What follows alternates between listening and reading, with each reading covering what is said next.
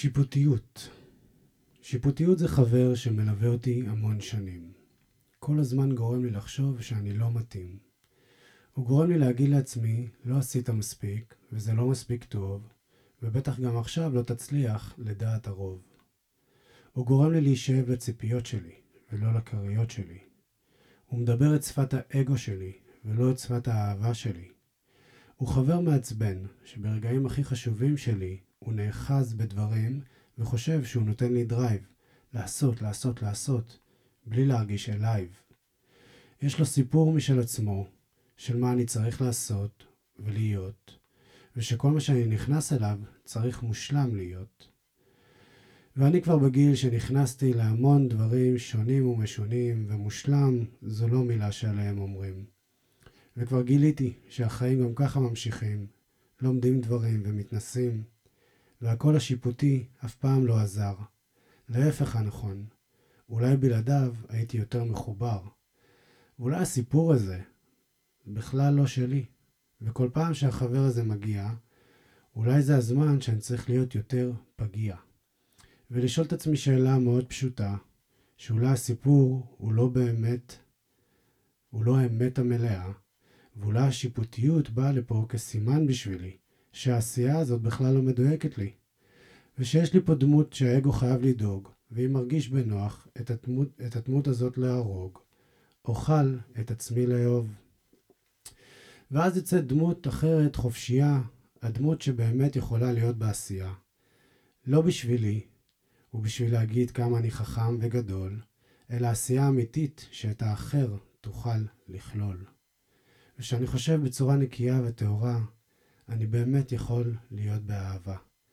לעצמי ולסביבה.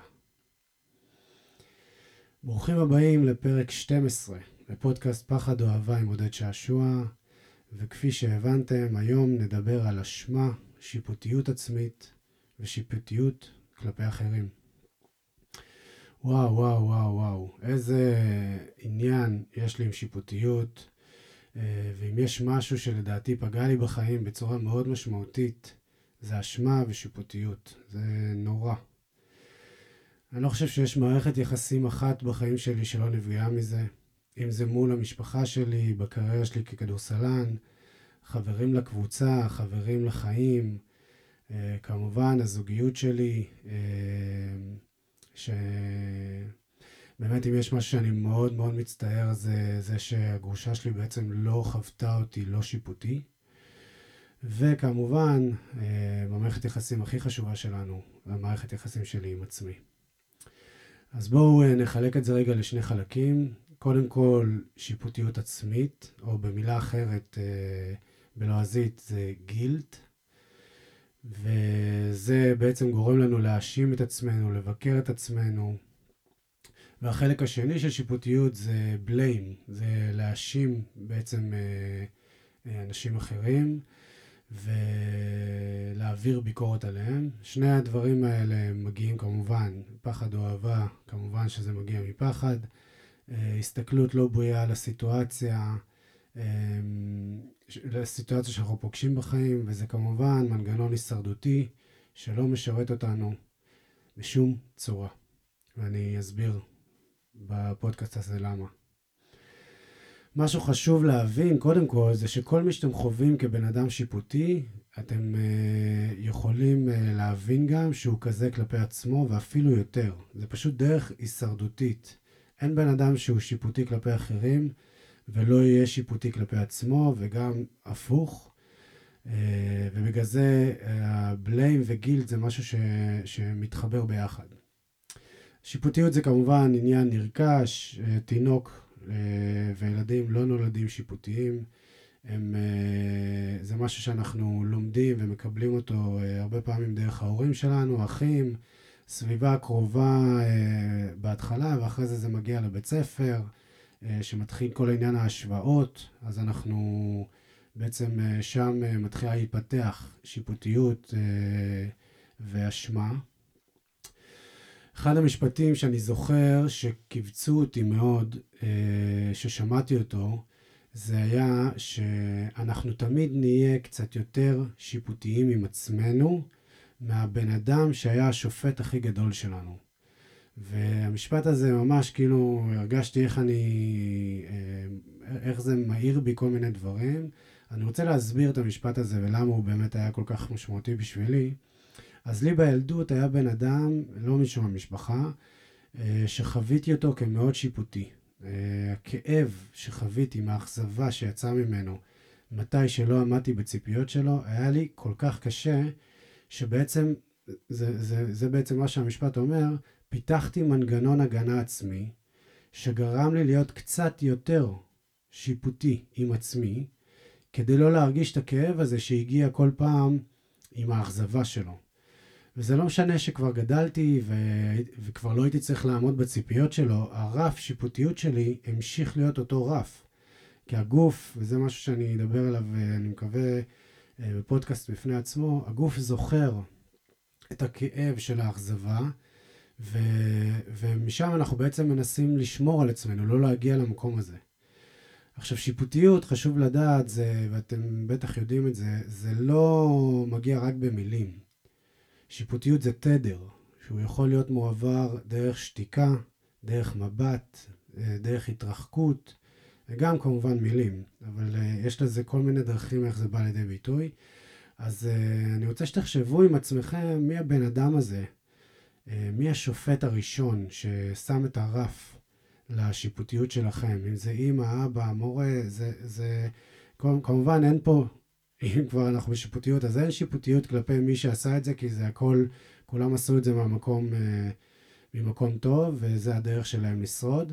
אבל חשוב להבין את זה ולדעת מי זה הבן אדם הזה, ולדעת גם איפה הרף שלכם ואיפה זה התחיל.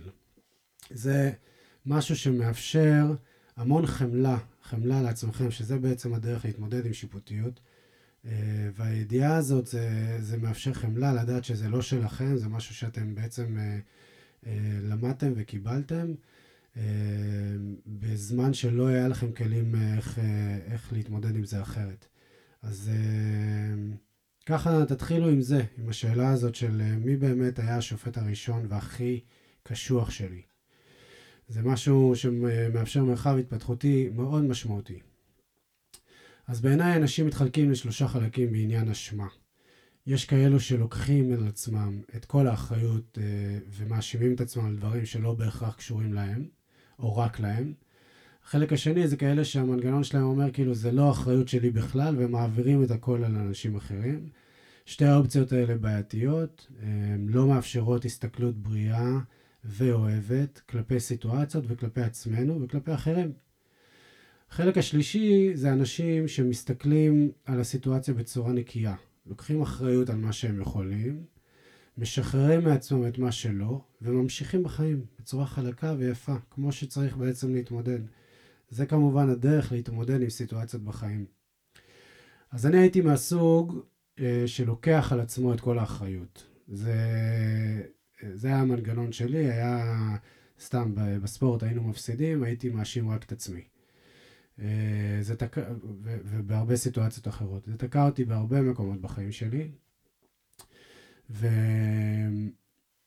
מי שעוקב אחריי בטח יודע ויודעת אה, שאני במשך כבר תקופה ארוכה מחלק את השבוע שלי אה, למקד את עצמי כל יום במשהו אחר ששינה לי את החיים.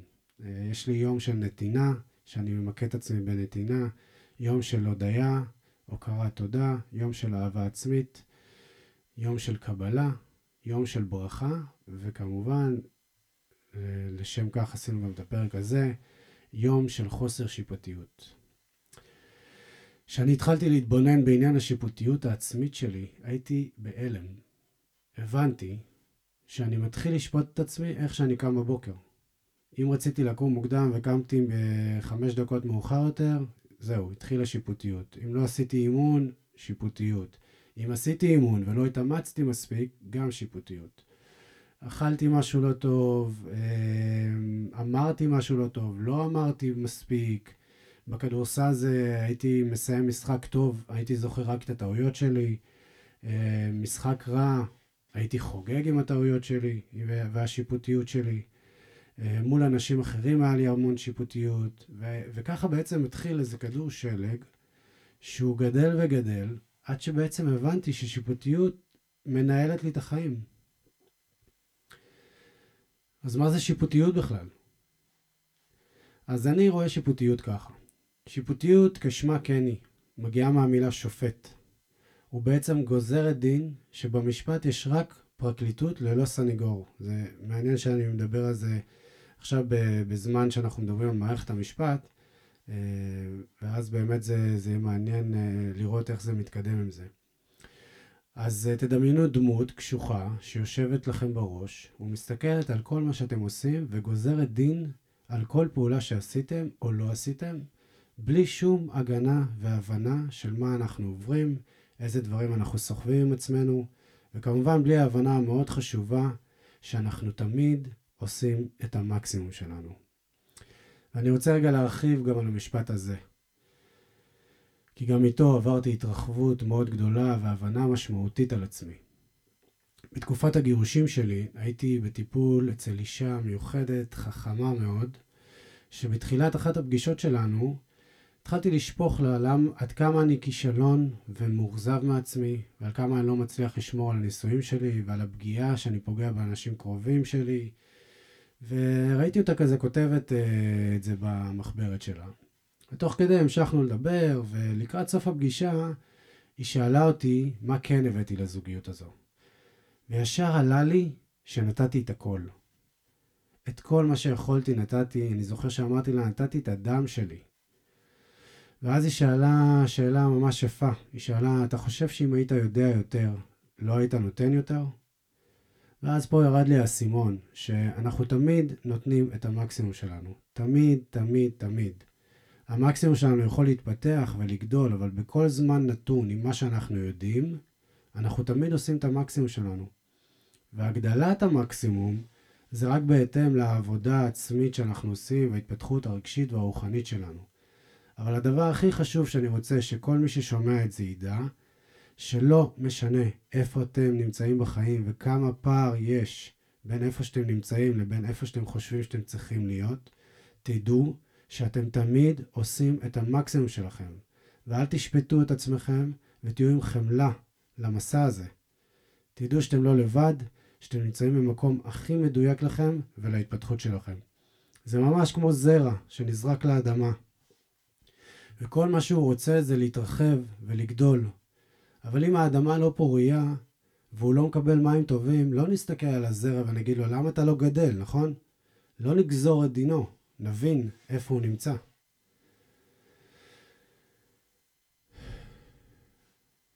אז איך שיפוטיות מתחברת לחופש? אז מערכת המשפט, כמו כל מערכת משפט, עם אה, חיוך צדדי אני אומר את זה, ברגע שאין סניגוריה אמיתית וטובה, הנאשם יוצא אשם ונשלח לכלא של עצמנו. זה אומר שאנחנו לא מאפשרים לעצמנו להיות מי שאנחנו. אנחנו עוצרים את היצירתיות שלנו ואת היצירות שלנו. אנחנו כולאים את הרגשות שלנו. אנחנו כולאים את הרצונות שלנו. וכך לאט לאט מסתובבים בעולם אנשים חופשיים לכאורה, אך בכלא של עצמם.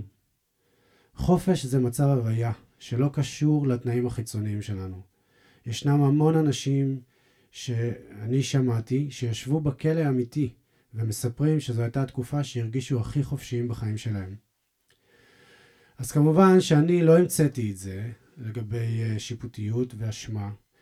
אה, ויש משהו ממש יפה שלמדתי אצל אה, יוסי גינזברג, שכבר אתם שמעתם עד כמה הוא היה משמעותי בשבילי.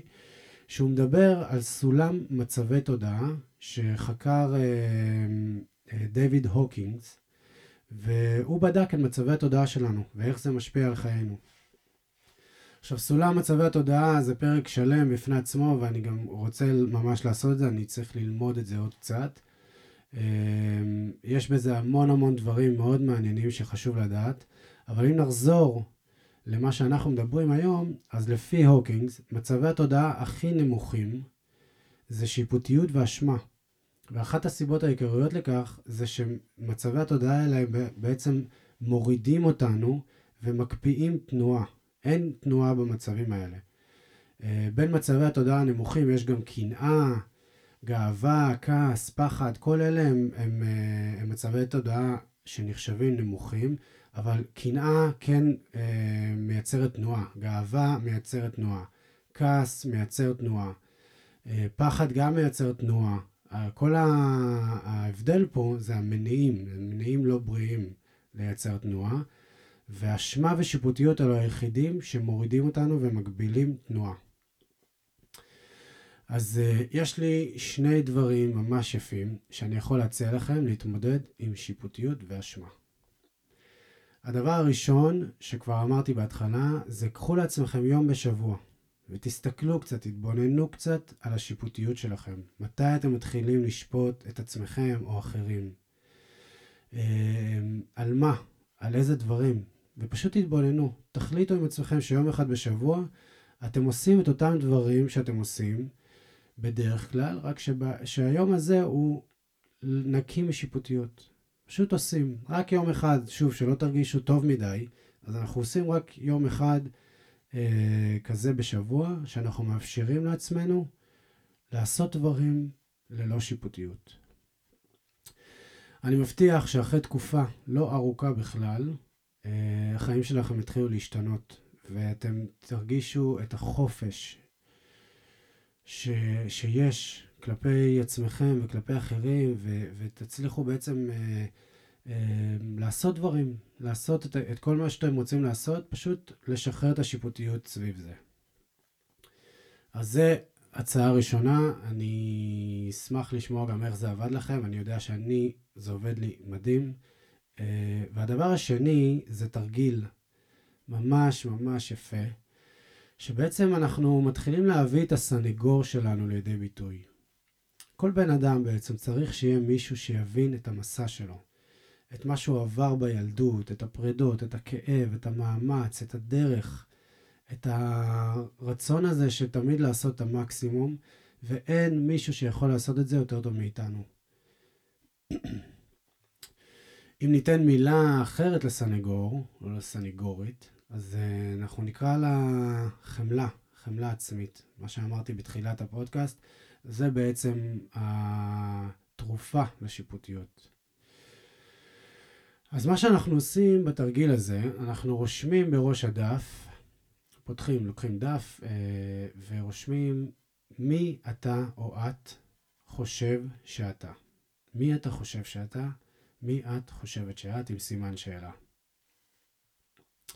ואפשר אפילו להציג את השאלה הזאת בצורה יותר מדויקת לאזור ספציפי בחיים שאנחנו מרגישים שאנחנו לא עומדים בציפיות של מה שהיינו רוצים שיהיה. כלומר, מי אתה חושב שאתה שמגיע לך לחיות בשפע?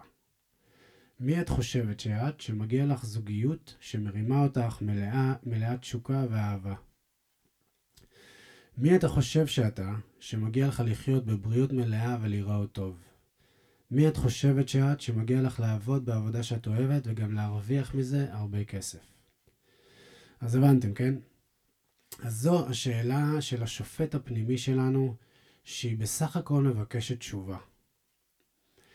אז מתחת לשאלה הזו, תתחילו לכתוב, ממקום שאוהב את עצמכם, ותנו לזה תשובה עמוקה ורחבה, ממש כמו הסנגור הכי טוב בעולם, לא איזה מישהו שלקחתם ברחוב. הסנגור הכי טוב בעולם נותן פה תשובה, ותחשבו על כל המסע שלכם, תחשבו על כל הטוב שיש בכם, תחשבו על הרצון האמיתי שלכם לממש את עצמכם. וזה תרגיל שאני ממליץ לעשות אותו כמה פעמים, כי לפעמים לסנגור הזה לוקח זמן להביא טיעונים טובים. וזה בגלל שלא הייתה לו עבודה, פשוט הוא, לא, לא היה לו מקום שם.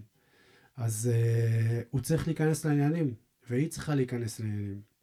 אבל אחרי כמה פעמים זה מתחיל לקבל עוצמה, והתשובה יוצאת ממש יפה. אז אני אשמח לעזור לכם בתשובה הראשונה, אם אתם נתקעים. ופשוט תחשבו על התשובה הזאת, ותכתבו אותה, ותעשו את העבודה. אז לשאלה הזאת תענו. אני יצור של היקום האינסופי. אני יצירה מופלאה ויחידה שיוצרת את המציאות של עצמה ללא גבולות. יש לי רצונות, צרכים וחלומות שהגיעו אליי בשביל שיחיה את חיי להגשמתם כניסוי מיוחד ביקום הזה. אני לא צריך להוכיח או לקבל אישור מאף אחד בשביל לקחת חלק בעשייה של הגשמת הייעוד שלי. האם זה עונה על שאלתך? פאקינג איי. סיימנו.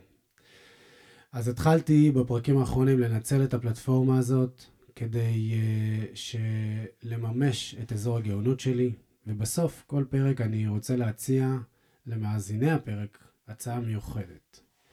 אז ההצעה שלי היום זה תהליך של מספר שיחות שיעזרו לכם לשחרר שיפוטיות ויחזקו את הסניגור שלכם. אה, לא סתם קוראים לי עודד, הבנתי את זה, השם שלי הוא לא הגיע אליי סתם. אה, ולעודד זה חלק מהמהות שלי, אני רואה. אז uh, לפעמים uh, צריך את המקום הזה שמאפשר לנו להסתכל על עצמנו במבט אוהב ולראות את המסע, לראות את כל המאמץ, את הרצון.